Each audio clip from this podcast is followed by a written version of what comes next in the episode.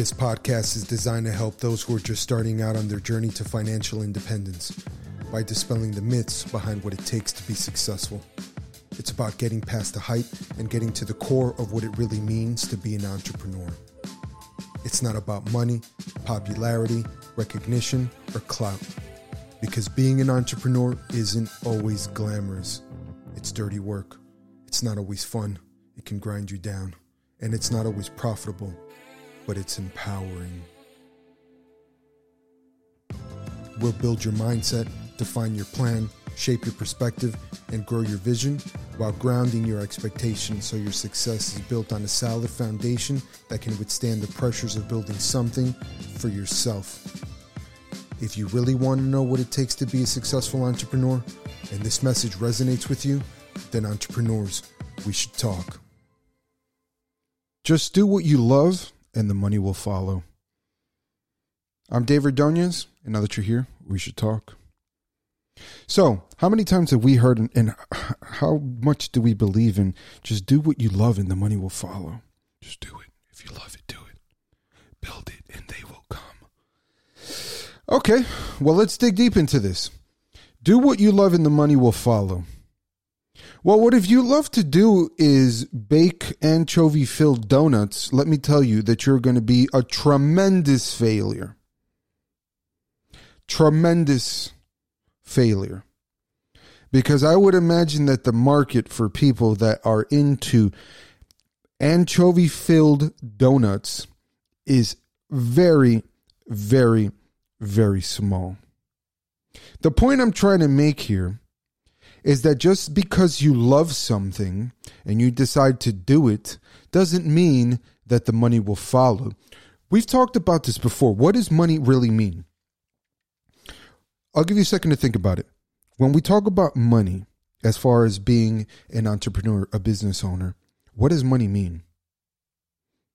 Well, money is the reward that you get for being of service. That's what money is. For being of service. Whenever there is an exchange, a monetary exchange, there's an exchange that goes deeper than that. If I'm buying an iPhone when I go to the Apple store and I ask for an iPhone, I hand over my money. Well, really, my credit card, right? Or my debit card. I don't believe in credit, so my debit card. And I'm saying to them here, take my money and in exchange, give me the phone. So, what's really the exchange that's happening here? I am telling Apple that the money I am giving them is less valuable to me than the phone that they are giving me. And Apple has decided that the money that I am giving them is worth more than the phone that they are giving me. That's the exchange that happens here which means that the people who give you money have to feel like the money that they are giving you has less value than the, what they're going to receive from you. And if what you're trying to sell them is an anchovy filled donut, I really don't know who's going to buy that from you, no matter how enthusiastic and how friggin' happy you seem baking those disgusting donuts. Am I right? Do you get my point here? So just because you love something doesn't mean that that's what you should be doing and trying to charge money for it.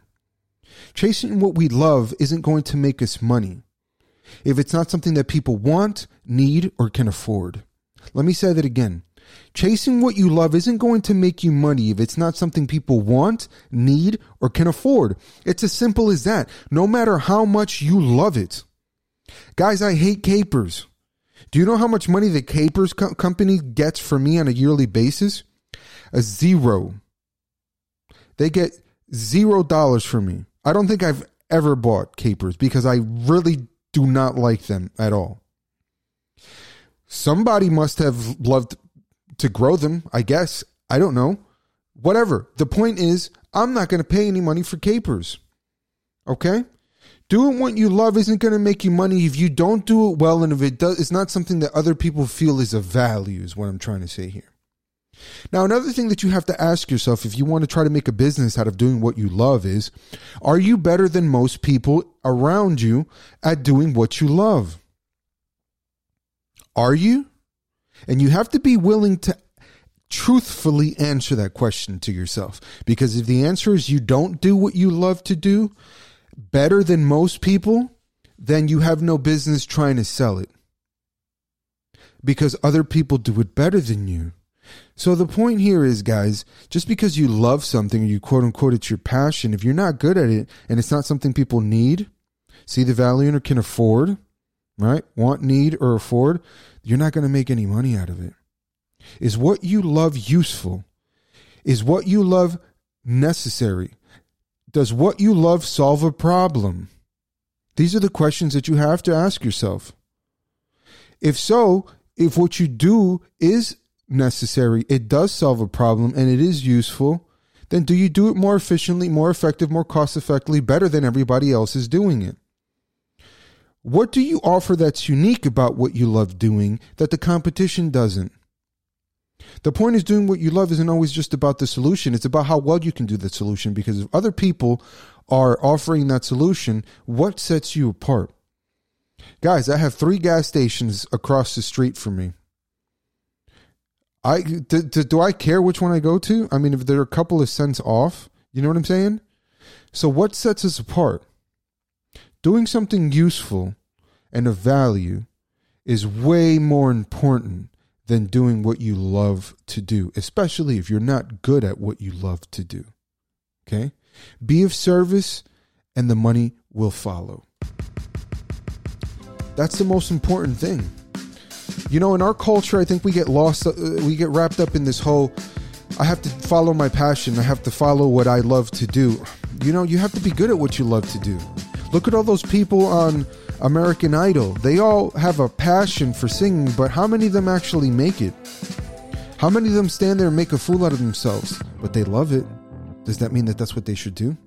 What are your opinions? Send me an email, talk at we should talk.co. See you on the next one.